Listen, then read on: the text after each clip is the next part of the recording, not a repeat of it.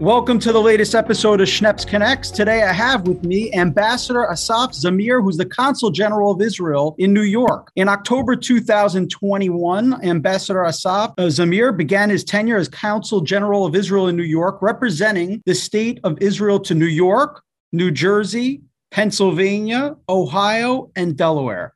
The ambassador grew up in Florida before returning to Israel to finish his schooling. He completed his national service in the Israeli Defense Forces and went on to begin his higher education at Tel Aviv University, where he received a law degree. Prior to becoming ambassador, Zamir was elected deputy mayor of the Tel Aviv City Council and assumed all responsibility for the city's education system, one of the most beautiful cities in the world. Ambassador, it's a pleasure to have you here. Thank you so much for joining us. Thank you very much. It's a pleasure to be here. Very happy to be here in the city and on your broadcast. Please tell us a little bit just more about your background, really what got you into public service and into this prestigious role. I was always attracted to not it wasn't to politics, but it was to being involved in society's everyday decision making, representing. I was head of student body council when I was 15 at an ultra democratic school in Tel Aviv. And it wasn't for the politics of it, but it was for just uh, being involved. So I've always wanted to be involved, honestly.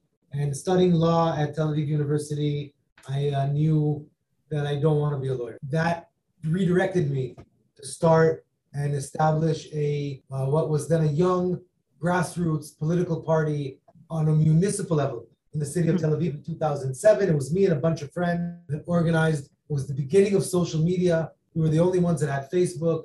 We sat around at a cafe in Tel Aviv. You know there are many cafes in Tel Aviv, and thought, wouldn't it be cool if we created a nonpartisan political power made up of only young people in the city running for city council to what we thought was uh, small volunteer positions on city council to better the lives of younger people in the city. It was 2007 or 8, and the city became very expensive. It was throwing out the younger population. We ran a campaign. It was the first campaign I ran. I learned through that that I also very much love campaigning and campaigns. And we did a good job. And that was the beginning. I became the deputy mayor of the city of Tel Aviv. I was 28 was the youngest ever to become deputy mayor, and uh, very fast, uh, very fast, I, I fell in love with it. I fell in love with the work, and we were good at it as a group. So we were able to do very good things in the city. And after five years, we were reelected uh, with a much larger number of seats on city council. So we were a success story on a grassroots Tel Avivian political level. And then I ran for mayor after 10 years and lost and went national. And uh, that started my tenure in Knesset. And then one thing led to the other. I became the Minister of Tourism. I resigned. I left politics. And then, what was that movie where they say, where he says, um, just when I thought I was out? they pulled you back in. So I was out. I joined a venture capital in Tel Aviv, started enjoying the good life. And then I got a call from the new uh, Minister of Foreign Affairs saying, I want you to go to New York. And as part American, growing up in Florida with dual citizenship, an American mother, in the United States very much, and loving the idea of representing Israel at these very challenging times, I couldn't say no. Well, see, that means you have to be careful when you're so good at something. You get appointed to prestigious roles. Thank you very much. I should have done this podcast a month ago. A month ago. I'm sorry I waited this long. Well, let's talk a little bit about tourism because you mentioned what your role was with the ministry. And obviously, Israel is on the top of the list for many tourists, but it's also really looked at by the world during the pandemic for getting much of their population vaccinated quickly and then obviously the booster shots. What can you talk about in terms of travel now to Israel? First of all, this I don't know if this shows up on my bio, but the, during first year of the pandemic, I was a member of Israel's COVID cabinet. So I was 15 people that sat down every day for hours to manage the decision making on the COVID process, which at the very beginning, we got we made some decisions that were groundbreaking. For sure. That the world learned from. We did get vaccinated very early. We did manage closing our skies pretty early. And we've always made that decision. And I know it's a decision that's angered many people, but the decision of trying to close our skies, uh, prevent people from entering on one hand.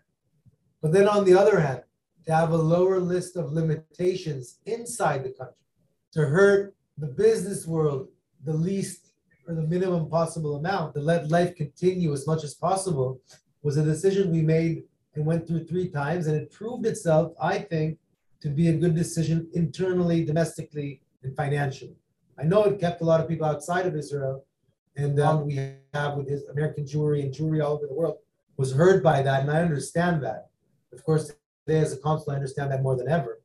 But it was time for hard decisions to be made this year. And I think that the countries that made hard decisions were the ones that came out of COVID the best. And I think sometimes you have to, the, the most important thing is to have a strategy and to mm-hmm. make sure you follow that strategy no matter what it is, and to not make strong decisions and kind of meet things in the middle. That's what countries that were hurt the most by COVID did. We had a strategy, we went through with it.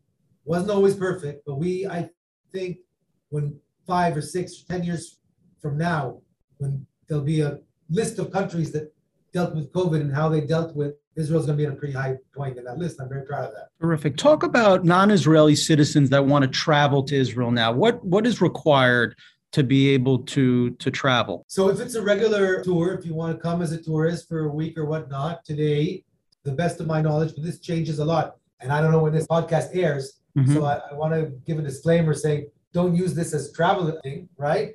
But it's right now, anyone, right now, anyone can come in. You need to show negative viral test the day before antigen PCR, board a plane and come on in. If you're coming in from something more substantial and need a visa, a country that needs a visa, or from for a longer period of time, that's different. And then I'd advise you to check on the website. But now skies are open, anyone can come in for a visit, just need a test. And I encourage people to come because the tourism industry, which in Israel, by the way, is a pretty small industry, could be much bigger, but it is an important industry for Israel and it is important for Israel to maintain ties with the rest of the world. And when people have what we call boots on the ground in Israel, it's, it's good for the country, it's good for the economy, it's good for the relationship between both countries. Absolutely. Well, let's pivot to talk about Israeli food, one of my favorite. Uh, and I feel like there's been a lot of Israeli restaurants expanding in New York. Maybe you could share some of your favorite Israeli restaurants, whether they're here or in Israel, and, and maybe in particular what dishes you can share that you love. Wow. So, first of all, when you move from Tel Aviv to New York, the last thing you feel like is Israeli food. I, don't miss it. I don't miss it enough yet to eat the Israeli food here, which I've had. There's right. phenomenal Israeli restaurants here. None of them are as good as eating in Tel Aviv. Know how you talk? I've heard people explain the New York bagel. Right. Not make the New York bagel outside of New York. Why? Because the water is not the same, right? So I've had Israeli hummus in New York, and it was between decent to nice, but the water is not the same. Having said that, there is a big boom of Israeli restaurants in New York. The two, uh, the three I've ate in last and are very famous. Twelve Chairs. Yeah, that's one of my favorites in Williamsburg. Yeah, they also have one in Manhattan. When I, I was quarantined with COVID, I woke up one day and I felt like something that I think is very Israeli. We can talk about Israeli food to a large. It's a very interesting conversation because what is Israeli food, right? It's, it's a mix up of foods from all over the world. Mm-hmm. Other countries can say that's not Israeli, that's Moroccan or Polish or whatnot, right? So what I like is the Jewish versions. That's A, and the second thing is the Israeli melange. So the thing I woke up ordering from 12 Chairs, and I've also ordered from 19 Cleveland, uh, which is also a great Israeli restaurant, is a pita with a schnitzel inside. This is my one of my favorite Israeli foods, and that really is our invention because schnitzel, I think, is Austrian. Pita is an Arabic uh, form of bread. But having them together, schnitzel and pita, is if you've never had it good, you really should. When it comes out of the oil, very, very hot still and very crunchy. Put into a fluffy pita, and that creates a hot cold game and a crunch soft game. And if you have the right dips in with it, a bit of hummus, a bit of what, what I like, a bit of hummus, a bit of trina, French fries, and a baba ganoush, like an eggplant with the trina or eggplant with the mayonnaise. That is terrific. You can add a bit of salad inside. I love it. I've ordered it from both places. Highly recommended, both from Cleveland 19 and from 12 Chairs. And if you want to spend a bit more and to have a authentic Tel Avivian party ambiance dinner, then there's a restaurant I've had dinner at a few times here called the Salon. It's on 10th Avenue around 51st. Have you been there? No, I haven't. Oh my God, you really should. I will now. The food is phenomenal. And if you sit there second seating, meaning you order a table for 9 or 9.30, then it becomes a Tel Avivian full-blown party with a DJ and people dancing on the tables and lots of alcohol. And it is guaranteed to be one of the best nights you've had in Manhattan for years. I promise. It's only open weekends. Wow, I love it. I'm getting hungry. Let's go. We should have done this. We should have done this eating. I'm also hungry, by the way. What time is it? Not even lunchtime yet, not even close, but it is brunch time. Did you have breakfast? Of course, I always have my breakfast. What do you have? I keep it simple. I have a shake. You and Eric Adams. Right. I'm a big Eric Adams fan. You're an Eric Adams fan? Me too. Not because of the smoothies. I like him. yeah, hopefully for more syrup. I like it despite the spinach smoothie.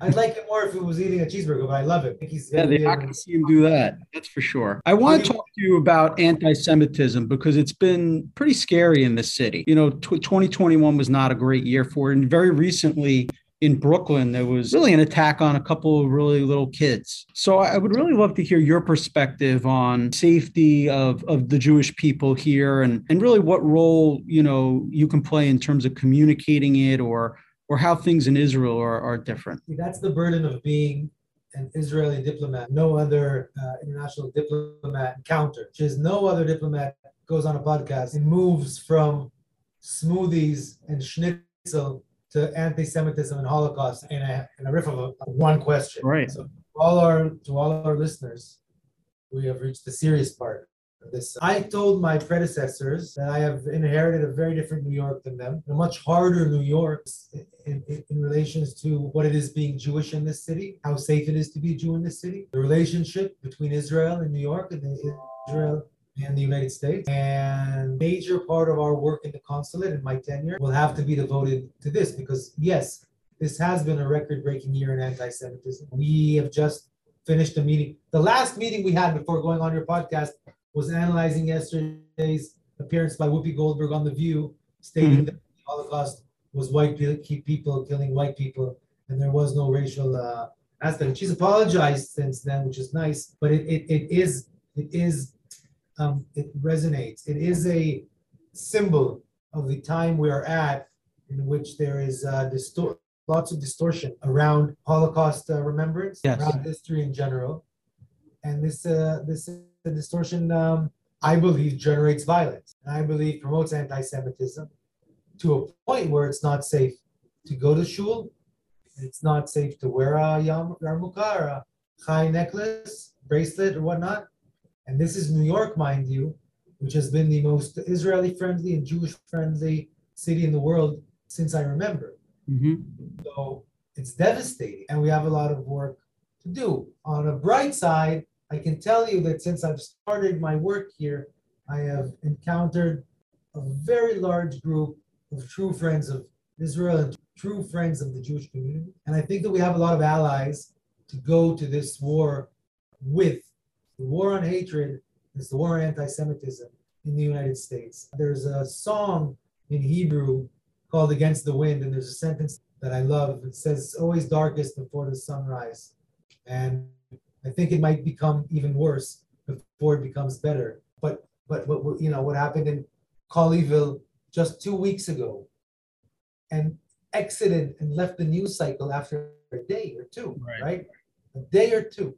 So the, the the only optimistic thing I can tell you is that I really do see this as our primary job. Good. I'm happy to hear it because I do believe that you know, it's got to stay top of mind to people to understand that A, it's unacceptable, and B, people will be held accountable. Yes. And C, we do need to try and reunite American Jewry around this because there is a big divide in American Jewry, in, the, in some of the organizations, the people working around it. And there is a disconnect in the younger generation of Jews towards their sentiment, towards their own Judaism, and towards the relationship with Israel. And I think we need to use uh, what we have here to strengthen the connection, the Jewish identity, and the and and, and the um, shared work between all sides and kinds of American Jewry. We can't tackle this alone or if we're divided. What else have you experienced in your transition moving from Israel to New York? that you could share? You talked a little bit about obviously this anti Semitism that's been a priority for you, maybe not necessarily for past ambassadors because of the issues that have come up. We talked a little bit about culture. Is there anything else in terms of the move for you personally that? Well, there personal. There, there's personal notes and there's um, public um, issues. You know, I grew up in Florida and I've been to the states every year all my life. When, only when you live here and enter the news cycle and Twitter and start reading and talking to people, you realize the changes going the United States are going through, and the changes the American people are going through. The fact that the country has become uh, as polarized as it has, and uh, in certain aspects, we talked about anti-Semitism, but not just as violent as it maybe ever has, and it creates different challenges for diplomacy. Bipartisanship was very easy once. How do you promote bipartisanship in a country where there are two parties that don't, don't agree about anything. How can you come back to becoming the one thing they agree about? That's a challenge, right? Absolutely. I think the United States are, you know, there, there's a tipping point all the world is going through asking, am I a melting pot for people to come from all over the world and create a shared ethos and a shared story and a new beginning? Or am I a multicultural hub in which I celebrate what connects us, but what is different between each other. Mm. I think countries in the world, and the United States is one of them, are going through the process of asking themselves that question. That question affects politics, it affects diplomacy, it affects economy. And that is also a challenge being here when this is taking place. On a personal note, moving into the United States as an Israeli is a very, very interesting experience because on one hand you uh, encounter a level of service which is the best in the world that's yeah. fun there is no country with this level of service on the other hand coming from israel there's no this is you, you encounter a country with the highest level of bureaucracy. Interesting. Bureaucracy and rules. Highest level of, so opening a bank account in, the, in israel is pretty easy.